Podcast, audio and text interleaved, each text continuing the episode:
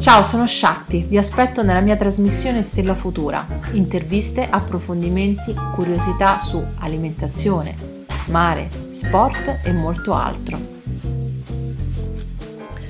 Ciao a tutti e ben trovati nella trasmissione di Stella Futura.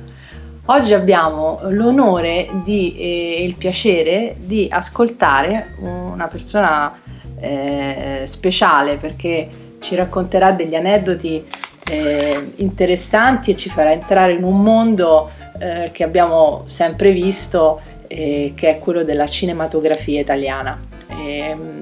Vi presento Sergio D'Offizi, autore della cinematografia italiana, che ci farà entrare in un mondo interessante. Sergio, ben arrivato. Grazie.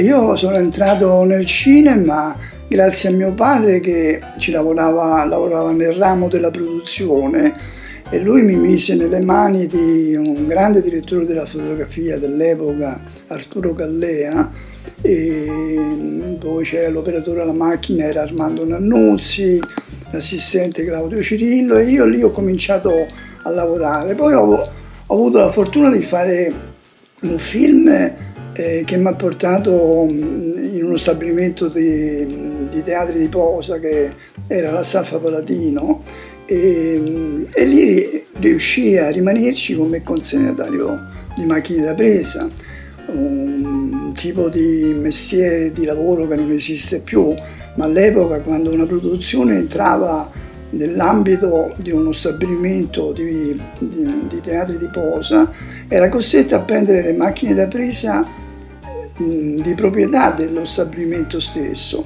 e la macchina da presa usciva con il consegnatario, che diventava responsabile della macchina stessa, e io ho cominciato in questa maniera.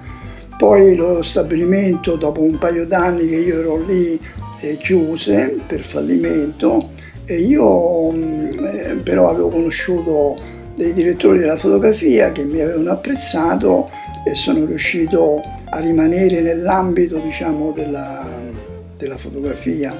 Infatti io feci da assistente operatore con Rodolfo Lombardi 2 film, La Gerusalemme liberata e un altro, insomma, un film con Belinda Lee, che era una famosissima e bravissima attrice inglese, e quindi sono entrato e ho seguitato a fare questo tipo di lavoro. Poi sono entrato nelle grazie di un altro direttore della fotografia, Massimo Dallamano, col quale sono rimasto assistente operatore per circa 3 anni. Poi era il periodo delle coproduzioni con la Spagna, ero diventato operatore alla macchina, per cui andavo spesso, venivo chiamato da registi o produzioni che facevano coproduzioni con la Spagna, e quindi ho lavorato abbastanza a Barcellona soprattutto. Ma se volessimo entrare nel vivo, immaginarci un autore della cinematografia, che cosa fa? Qual è il tipo di lavoro? Naturalmente esiste una sceneggiatura che il direttore della fotografia legge, ne parla con il regista, esprime la propria idea da un punto di vista fotografico, e si fanno dei provini. Poi però, quando si entra sul set per girare con gli attori, le cose, si cambia praticamente tutto quello che uno ha pensato di fare. Sì? Sì, perché il set ispira l'ambiente. Infatti io dico che lo scenografo ti dà la possibilità di creare al momento quel tipo di illuminazione che ti viene spontaneo, insomma, ecco. Quindi tutto ciò che tu hai pensato te lo devi rimangiare, ecco, e andare avanti. E come dicevo prima, esistono 3 tipi di luce. C'è il controluce, che serve per staccare una persona da un ambiente, magari una persona che ha i capelli lo stesso colore delle pareti, e quindi bisogna staccarlo, altrimenti si confonde, eccetera. E poi c'è la luce di taglio, che è quella, la sorgente della luce, e poi la diffusa, che è quella che crea veramente Quindi uno bisogna trovare la luce che crei l'atmosfera per entrare nel vivo del film. E soprattutto deve far sentire lo spettatore presente nello schermo, okay. Quindi sentirsi nella sua luce. Questo è beh, quando mi parli di luce, in qualche modo la luce crea atmosfera. E soprattutto è la luce che è quella che ti rimane dentro e ti emoziona lo spettatore. Certe drammaticità, no, che si vivono vedendo, non so, sullo schermo, te le dà la luce inconsapevolmente da parte dello spettatore, ma te lo rende cosciente. Qual era la luce che più ti piaceva? Me dipendeva dalla storia, naturalmente, perché una commedia non è che la puoi dominare in un modo contrastato, no? Deve avere una luce un po' solare, mentre se è un dramma, un film giallo, un film drammatico, devi creare molto contrasto, no? Perché il nero e bianco, c'è una vasta gamma di grigi, no? Sì, certo. Che vanno dal bianco al nero e tu devi giocare su quelle sfumature cromatiche, insomma, no? Quindi dare più o meno luce rispetto a quello che tu sensibilmente hai voluto, hai sentito e hai voluto creare con la luce. Beh, la tua esperienza è grande e hai avuto, come dire, la fortuna di incontrare e di lavorare con un grande Alberto Sordi. Beh, io con Alberto, il primo film che ho fatto da direttore della fotografia è stato Detenuto in attesa di giudizio, ed era un film molto drammatico, chi l'ha visto, è di questo personaggio, no, che si trova nelle varie carceri senza sapere perché, e alla fine si capisce pure che non ha commesso niente, no? Quindi è un film molto drammatico e io l'ho reso ancora più drammatico con la luce, cioè creando dei contrasti. C'è per esempio una scena di una sommossa dei detenuti all'interno del carcere, e il direttore del carcere decide di togliere la corrente, quindi l'interno rimane buio, però fa venire due foto elettriche che Nanni Loi, regista, non ha voluto che fossero ferme, ma che questa luce camminasse, e quindi entravano e uscivano dalle bocche di lupo, no? Sì, dall'interno, certo. E quindi c'è un dialogo molto forte tra Alberto e un secondino che rimangono durante la sommossa, rimangono chiusi nella cella, e questa luce che entrava e usciva. E tant'è vero, quando Alberto la vide in un modo scherzoso, mi disse: a Sergi, metticela un po' di luce in più, dopo tutto non la paghi mica tu. Era molto ironico. Ma fu solo una battuta, perché poi da quel film io sono stato 13 anni con Alberto. Alberto Sordi nei tuoi libri lo racconti come una persona molto ironica. Beh, sì, lui era quello che si vedeva sullo schermo, sì. Lui non recitava. Ci sono due tipi di attori, no? Quelli che entrano nella parte e quelli che la parte la portano a sé, e Alberto era uno di questi, cioè mentre per fare Tony Servillo su Il Divo, per esempio, sì. Entra fa Andreotti, cerca di imitare Andreotti. Alberto su i mostri, mi pare, sì, i mostri, fa la parte del marchese, del nobile, e lui lo deride. Vedi la differenza tra Tony Servillo e Alberto Sordi sui personaggi, era questa, insomma, Alberto se li portava a sé, e lì in quel caso Tony Servillo faceva Andreotti, no? L'onorevole, insomma. Com'è stata la tua esperienza? Che ricordo hai di Alberto, cioè nel lavorare insieme, poi immagino che comunque si crei nel team un certo affiatamento. Molto, ma noi ci capivamo, con Alberto Sordi ci capivamo al volo ormai. Io, come ho detto, il primo film da direttore della fotografia è stato detenuto in attesa di giudizio. Io 10 anni prima però come assistente operatore avevo fatto I due nemici, ma c'era il buongiorno e il buonasera, insomma da parte mia non c'era niente di più, anche se sul detenuto era la stessa cosa, perché è stato un film che abbiamo girato tutta Roma, per cui alla fine della giornata ognuno tornava a casa sua, insomma non era...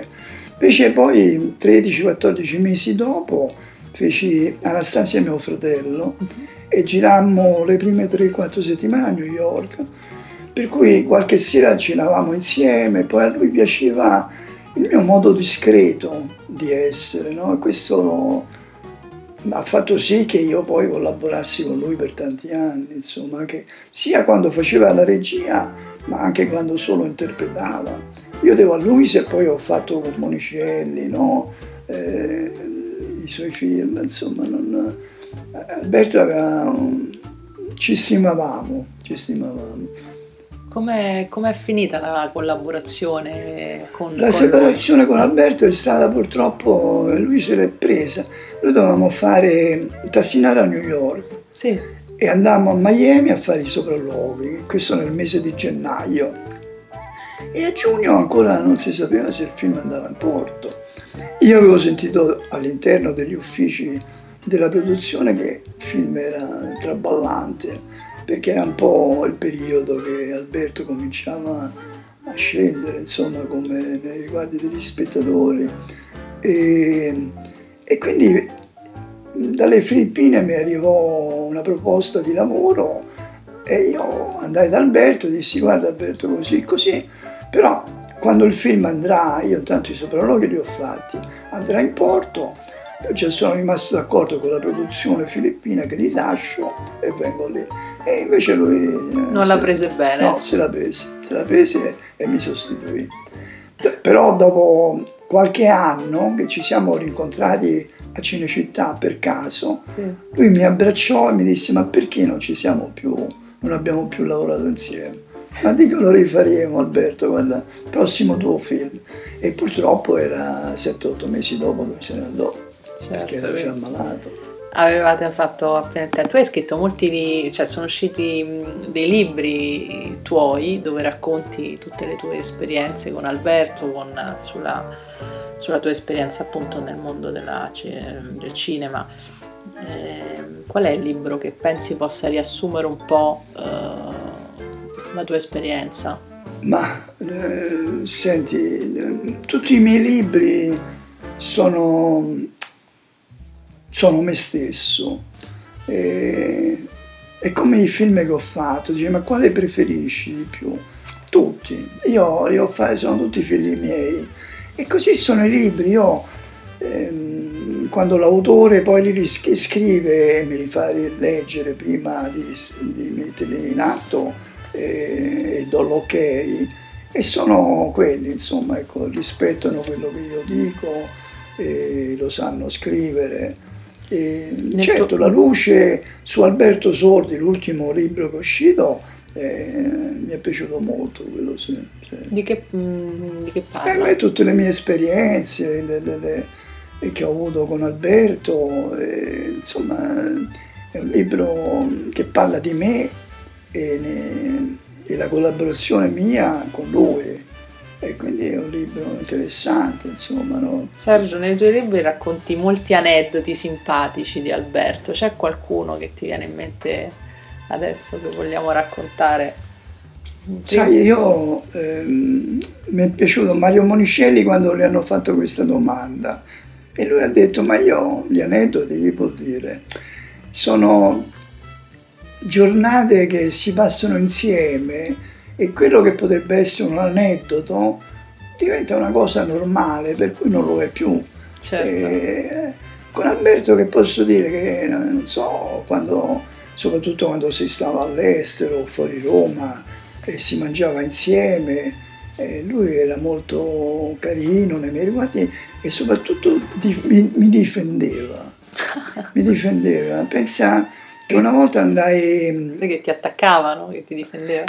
Un po' la gelosia, un po' in questo senso. Insomma, il fatto che io fossi portato da Alberto, insomma, da qualcuno scocciava, perché pensavano che io approfittassi di questa cosa, invece non era così.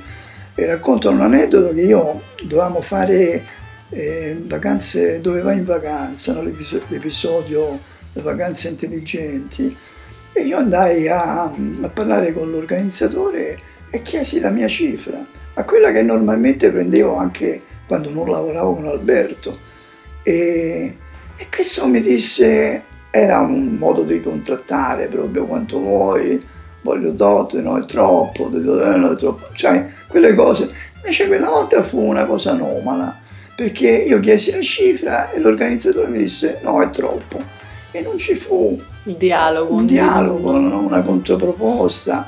Allora io ammazzai e me ne andai. 2 giorni dopo Alberto mi chiama a casa e mi dice ma che è successo? E io gli spiego la cosa come era andata. Dico, se vuoi puoi anche metterti in contatto con qualche produzione con la quale io ho lavorato senza di te, non è che approfitto di te, e finì così.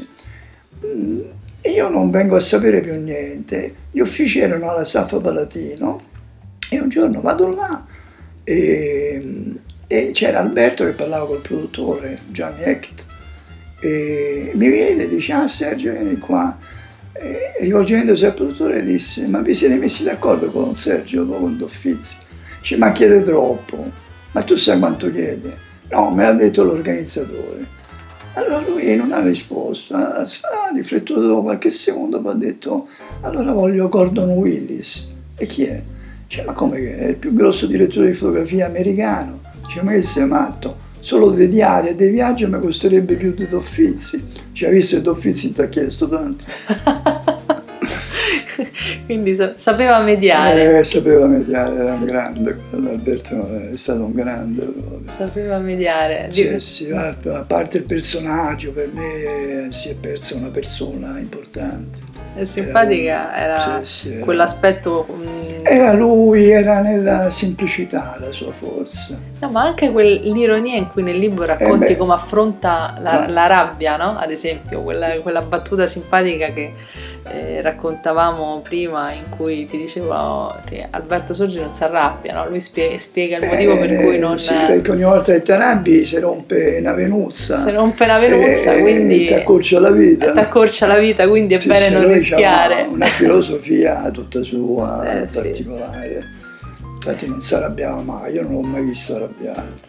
Io me lo ricordo perché i film con lui si giravano normalmente, poi ne faceva uno l'anno all'inizio dell'estate, a giugno, così, no? Per cui lui si metteva seduto sulla poltrona, in canottiera, in mutande, e io preparavo la scena, quando ero pronto dico pronti, allora lui si vestiva, entrava in scena, facevamo un paio di ciacche e finiva lì la giornata per voi, insomma, no? È stato Alberto, per me è stata una grande persona. Fantastico, sì. Bello, bellissimo, sì, sentire, sì, questi racconti. Sì. Io nei tuoi libri parli sempre molto della luce, del concetto della luce, ovviamente, perché è il mio strumento. È il tuo strumento. Allora, prima di entrare un po' nel vivo della luce e della sua importanza, leggo una tua definizione di luce, poi ne parliamo. Il Padre Eterno ha creato la luce. L'autore della fotografia cinematografica l'ha interpretata. La fotografia è la materia prima in un film. Esso si può fare senza musica, senza il sonoro, ma non senza immagini. Non esisterebbe il cinema.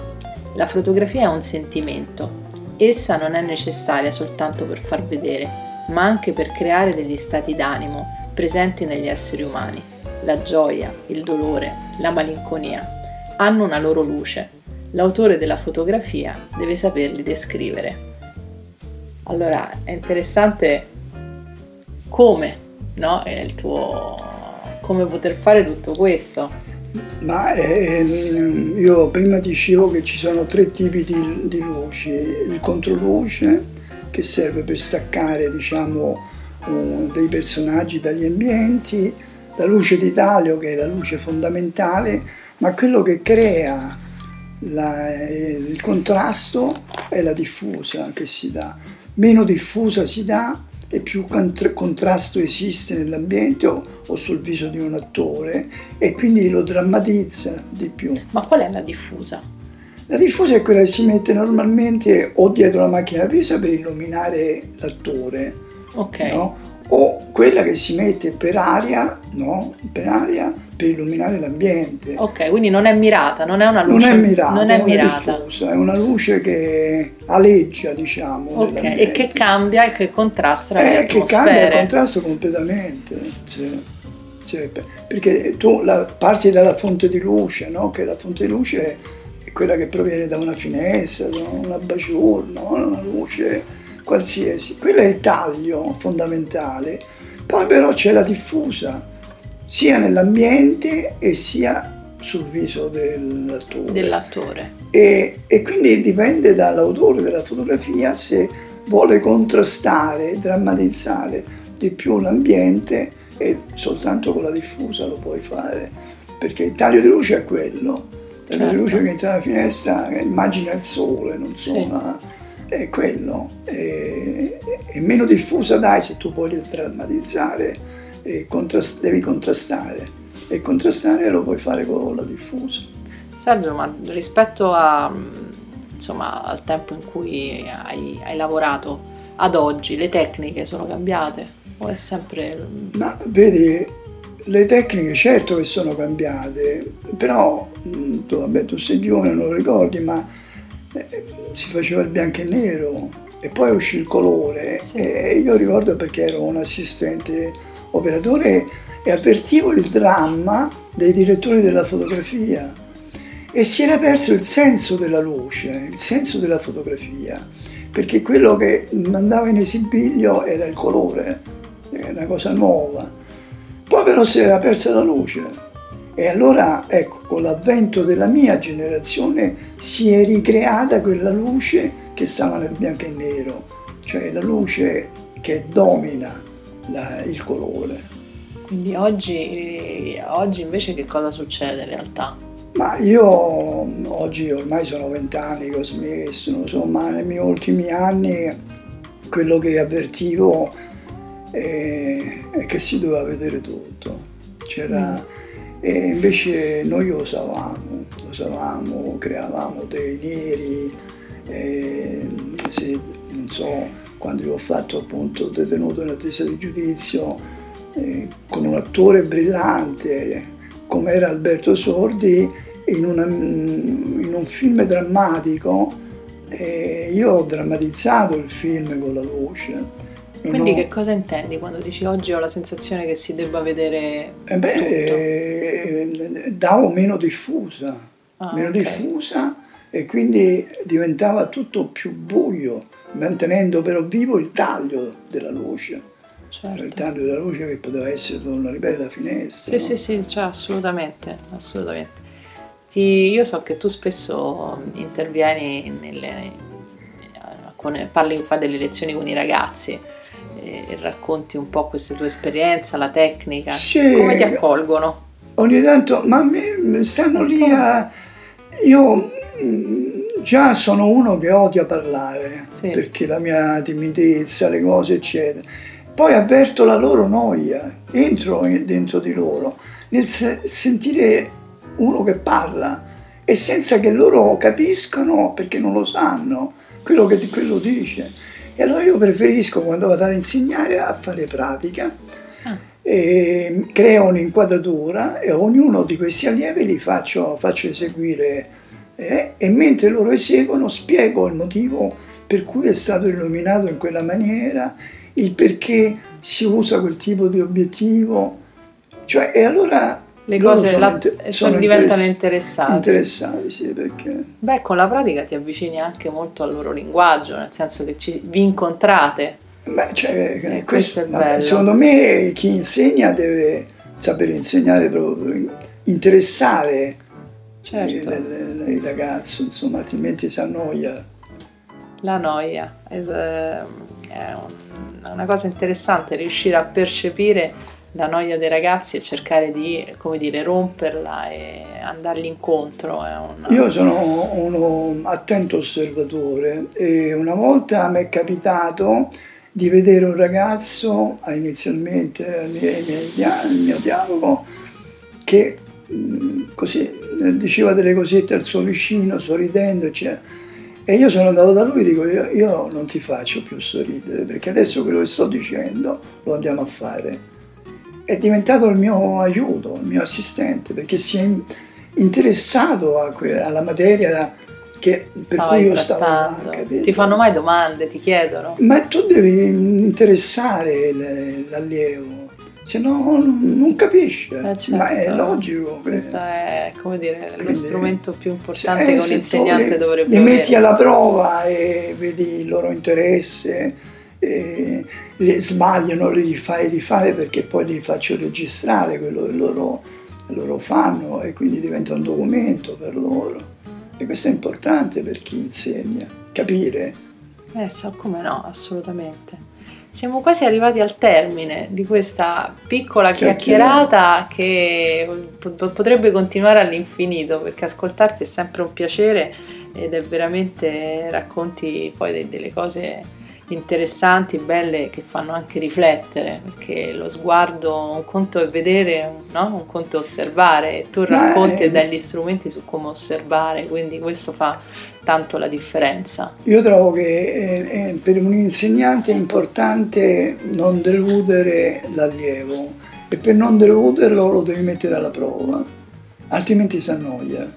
Questo per esperienza, anche essendo andato a scuola, no? Certo. Ti annoiavi su certe materie che non ti interessavano, e siccome la materia del cinema è una materia, e quindi se si deve insegnare lo si deve insegnare in questa maniera, secondo me. Assolutamente. Siamo alla fine. Come concludiamo questa chiacchierata? La concludiamo che io ti ringrazio, perché queste chiacchierate, spero produttive per chi le ascolta, valgano qualche cosa.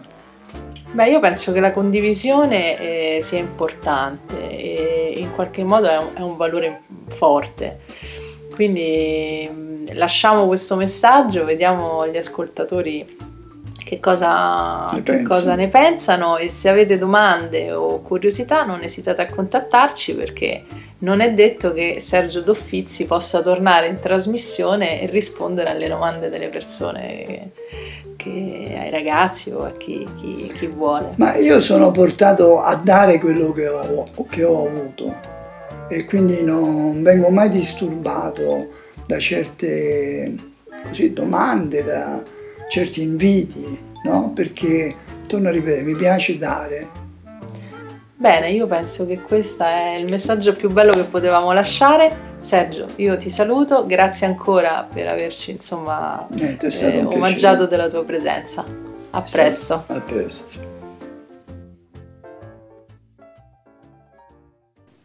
Ciao, sono Yolanna e anch'io ascolto Radio Futura.